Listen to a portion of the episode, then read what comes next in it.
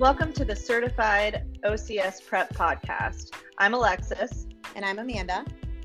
And we're here to help you prepare for your OCS test.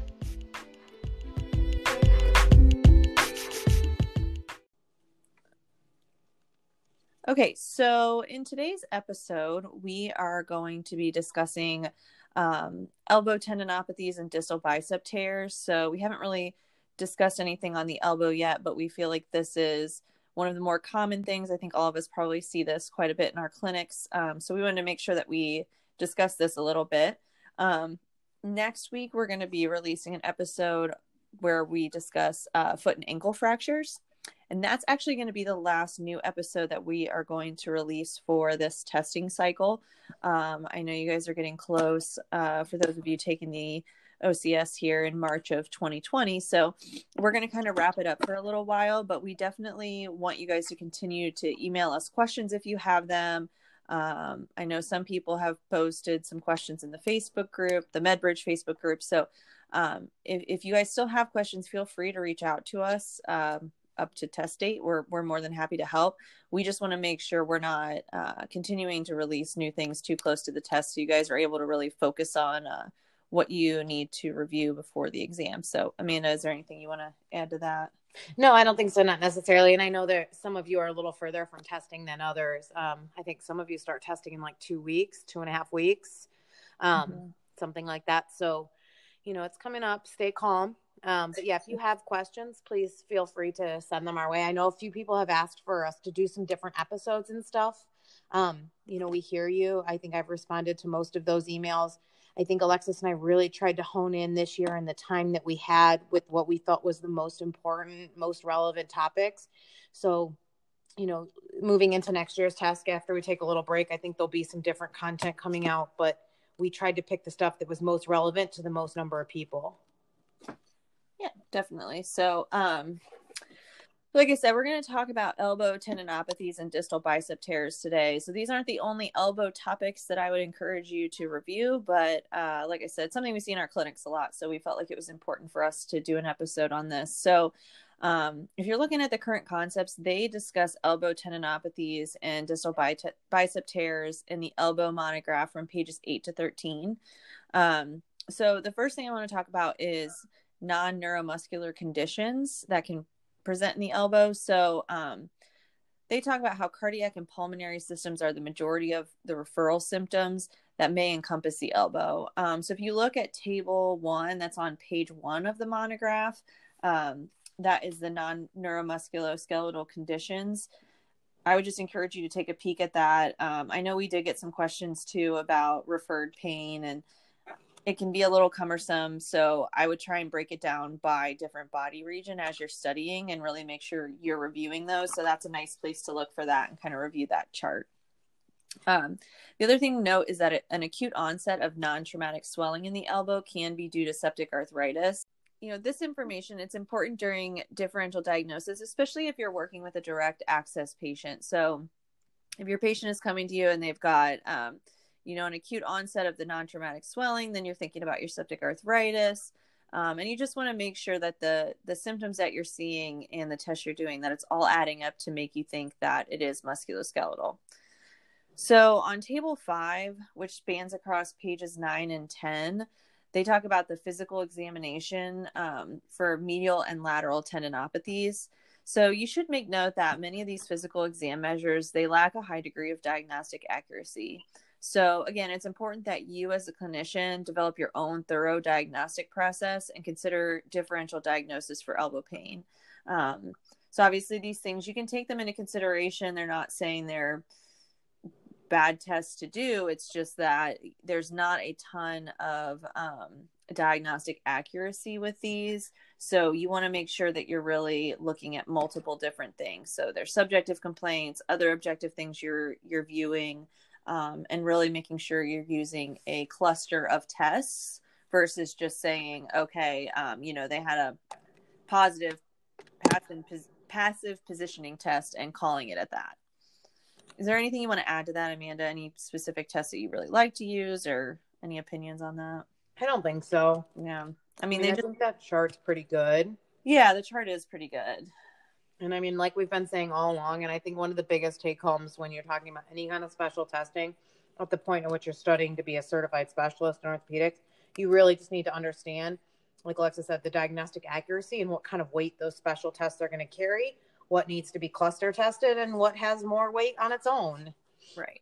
Exactly. So, so when we're talking about elbow tendon pathologies, um, there's a lot to go with the nomenclature. So, um, much about the conditions of tendons has been discovered, but there's still a lot that remains unknown, and the pathophysiology and pain mechanism is not completely understood. So, a lot of us still know, you know, use the terms or we'll see the terms lateral epicondylitis.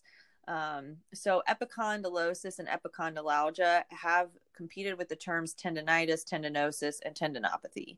Um, and so, all these terms have really come about because there is a lack of true understanding of what's going on with that tendon. Uh, so each term attempts to imply different stages of inflammation at the tissue level. Surgical interventions for epicondylitis indicated a lack of acute cellular changes associated with an inflammation response in the tissue.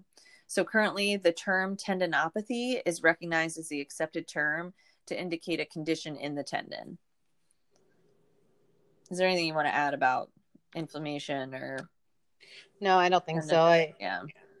I definitely use tendinopathy a lot more, like when I'm documenting and stuff now than I ever used to. Mm-hmm. Understanding that's important, right? And and I don't know that that it's really um, changing, like in terms of patients and that sort of thing. And and a lot of times the terms tennis elbow and golfer elbow, like those are still used quite a bit, um, which is fine as long as you're explaining to your patient exactly what's going on um, and that there's probably you know not as much of the inflammation as we used to think was there um, I, I, think it's important you know that you explain to a certain extent some of the um, what we do know is going on. But you know i think those are probably more what you'll hear more than anything else is the golfer elbow and tennis elbow. Well and if they've done any online searching that's what they've come up with. Mm-hmm. So they're going to ask you. And a lot of times patients get them confused. Right. Yeah. Yeah. So as long as you understand how to explain it in a way that they're going to understand uh, i think that's what matters most. So so we're talking about lateral tendinopathy. That is a lesion of the common extensor origin at the lateral epicondyle of the humerus. And lateral tendinopathy is more common than medial tendinopathy uh, with an incidence of 1% to 3% of the general population and up to 15% for those in an at risk profession, meaning that you're doing repetitive tasks um, or heavy work. So, the patient presentation of lateral tendinopathy, you're going to see tenderness about a centimeter distal to the lateral epicondyle, painful gripping, painful stretching into wrist flexion, or pain with contraction of the wrist or finger extensors. Uh, typically, you'll see this, and it's more common in females from 35 to 50 years old, more common in those with high levels of physical work, low social support at work, and strenuous jobs. And in terms of differential diagnosis for lateral tendinopathy, you want to look at cervical nu- nerve root compression, so C6 to C7, radial tunnel syndrome, posterolateral rotary instability, compression of the posterior interosseous nerve, intraarticular disease, and injury to the lateral antebrachial nerve. Um, anything else you want to add to that, Amanda? No. Okay. Yeah, I think that so basically, um, you know, you want to make sure you're rolling out. And a lot of times, I mean, for me clinically, I think I generally see some sort of nerve involvement, even if I do think there's probably tendinopathy as well. I don't know if that's been your experience, but I generally see a little bit of both. I would agree with that. Yes. Yeah. um, okay, so then medial tendinopathy, uh, the primary muscles involved include the pronator teres the flexor carpi radialis, and the palmaris longus. Potential secondary areas of, of involvement at, include the flexor carpi ulnaris and flexor sublimis. Um, less com- it's less common than lateral pain, as I mentioned before, and so they note in the current concepts that 9.8% to 20% of all epicondylar pain is medial. So a lot more common that you're going to see that lateral pain. Um, patient presentation for medial is uh, equal between male and females, and it's more common in the dominant arm. There's some conflicting reports. Uh, medial involvement seems to be associated with forceful work or overuse. And there's three common reasons um, why, and this is again in the current concepts, they note that three common reasons for medial um, tendinopathy. So the flexor pronator tissue fatigues due to repetitive stress, uh, sudden change in level of stress that predisposes the elbow to ligamentous injury, and failure of the ulnar collateral ligament to consistently and sufficiently stabilize valgus forces. So, your differential diagnosis for this is going to be cervical spine nerve root compression, and you're looking at C7, C8, and T1, thoracic outlet syndrome, musculoskeletal conditions of the shoulder, ulnar nerve injury, and medial elbow ligamentous instability. Uh, they do note also in the current concepts that identification of the of ulnar neuritis is important um, because if there's going to be surgery for medial elbow tendinopathy, um, doing a cervical I'm sorry, a surgical nerve decompression at the time of the surgical intervention for the medial elbow tendinopathy may significantly improve outcomes. Um, so that's really all of the basic information on medial tendinopathy. Anything that you want to add that you see a lot with that? No, not necessarily. I mean, like you said, too. I mean, I really see a lot more lateral than I, I do too. Yeah, probably at the ratio of ten to one. I've had mm-hmm. to guess. Yeah. And a lot of times, if I see somebody with medial, they also have had some experience with lateral. It may not be as acute, but yeah. they'll tell me, "Oh, my the other side used to hurt." mm-hmm. Yeah. Yep. So, um, non-operative management for elbow tendinopathy. Um, current evidence does not support a specific plan to address elbow tendinopathies. Um, so, really, the plan of care should be individualized based on your assessment of the, the patient in front of you. Um, it's really important to treat the underlying cause. So, a comprehensive plan will address pain and tissue healing.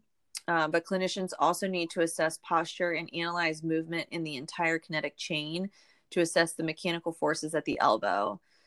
Um, so, in these patients, it's really important to build scapular stability and as well as work on strength and flexibility throughout the shoulder, elbow, wrist, and fingers.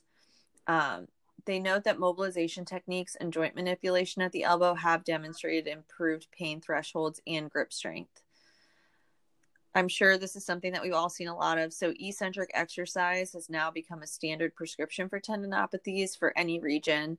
Um, but research wise, it's actually unclear if eccentric exercise is appropriate for any and all tendinopathies or if it's primarily effective for the Achilles tendon but I definitely I tend to apply it and I see it a lot applied to the elbow. I don't know if that's something that you see.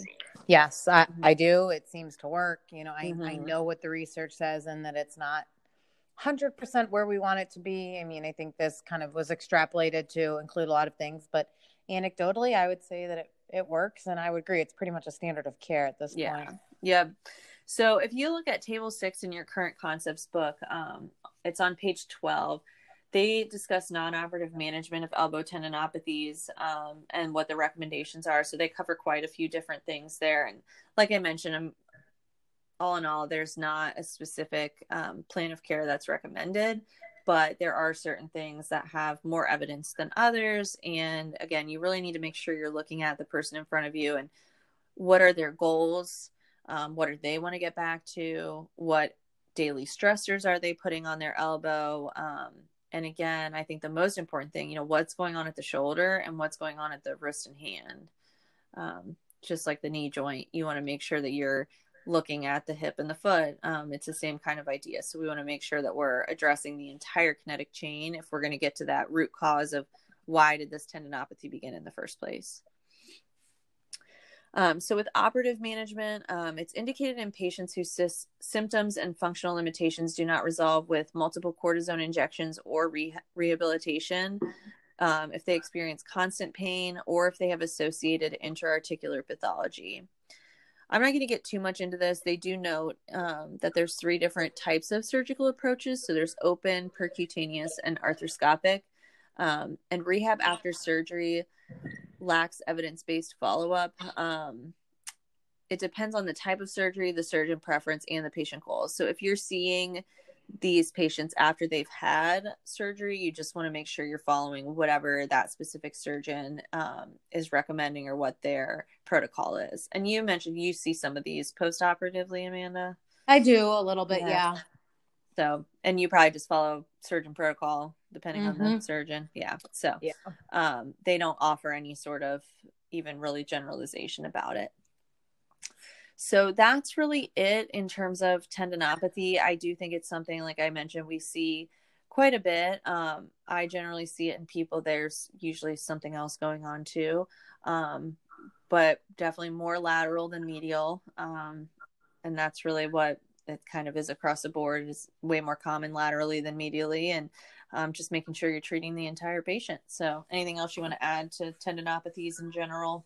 No, not necessarily. I just the one thing I will say though is just make sure you're doing a good cervical spine screening on these people. Mm-hmm. Um, all too often I get referrals for I get a lot for lateral epicondylitis, but a lot for just elbow pain mm-hmm. or arm pain. Mm-hmm. And then if you ask them where their elbow pain is, the reality is, oh, it kind of runs proximally and distal to that. And if you do a little further screening, it's really coming from their neck. So, like you said, of treating the whole patient, mm-hmm. you know, a lot of times it is lateral epicondylitis or um, tendinopathy type issues, but just making sure that you're truly screening that, not missing the neck. Right. Yeah. Yeah. Do your full upper extremity screening on these folks.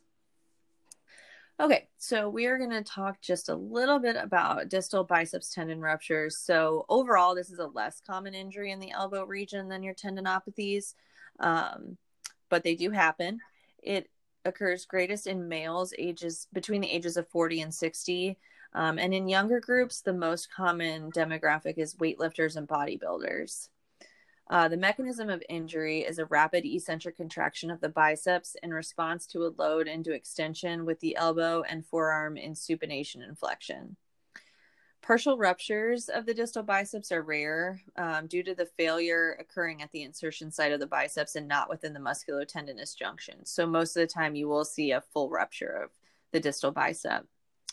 It's theorized that uh, changes in the tissues predispose the area to injury, including degenerative changes, hypertrophy, spurring of the bicipital tuberosity, and changes in the cubital bursa. The use of anabolic steroids and smoking have also been cited as risk factors. So, patient presentation, um, you'll find a subjective report of a pop at the time of injury with acute onset of weakness. It's rare that there are preceding symptoms. Uh, in the acute phase, the clinician will find tenderness over the biceps tendon and tuberosity, ecchymosis in the antecubital fossa, and deformity at the biceps insertion. Defect may be difficult to appreciate if the bicipital aponeurosis is intact. Uh, the patient will demonstrate weakness and or pain with elbow flexion and supination and inadequate migration of the bicep can be observed during these motions. So if you're watching them as they're going through those motions, the bicep muscle is just not going to look quite right. Um, so if you look at table seven on page 14, they talk a little bit more about um, physical examination for bicep ruptures. Is there anything you want to add? Is this something you've seen much of? Um, I've seen them post-operatively, mm-hmm. several cases of them. Yeah. Um, yeah, I would say that I don't see a lot pre-op, um, but I will say when I do see them post-op, they've been able to express a pretty clear mechanism of injury. They describe a really typical like bruising and bleeding pattern. Mm-hmm. Um, you know, it's pretty clear when it is. I mean, sure, they have to go through the hoops. They get an MRI, they have a repair, that kind of a thing. But I mean, I don't really see them conservatively all that much. Yeah. I mean, I've had one person who not too long ago did this. I think I told you about this. And uh I he was doing something very silly and tore his bicep and um he came to see me just to like confirm what he thought probably happened and I was like I'm yeah there's nothing I can do you need to go get an MRI and and have surgery. So, I didn't actually treat him. He was just a friend that I got to see it. Um, yeah, I will say the people that I've only ever seen this in, whether that just be my limited experience with them or part of it's just because of the population they occur in, they're generally younger males. Mm-hmm. Um, and they usually are surgical candidates and usually have surgery because what they want to get back to doing is pretty high level. So exactly. I, I think you will, if you see bicep ruptures, it will mostly be in the post operative phase. Now, that being said, you need to have a good awareness of your post-operative treatment timelines, your tissue healing timelines, all of that, because it's mm-hmm. usually a very specific protocol. Mm-hmm.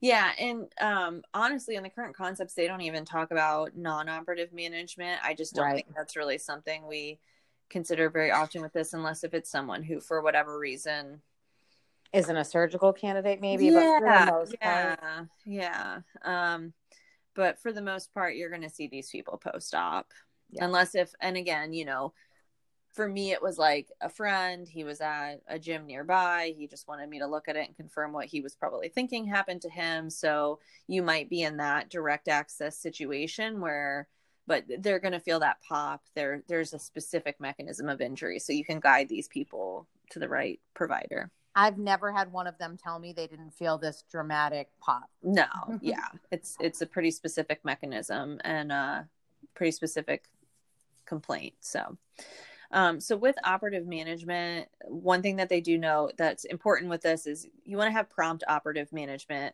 So, a surgical delay of less than 10 days is the treatment of choice. So, if these people are, if it's someone you know or somebody ends up in your clinic direct access somehow with this problem, um, you want to encourage them to get into the surgeon as soon as possible because it is important that they have surgery right away.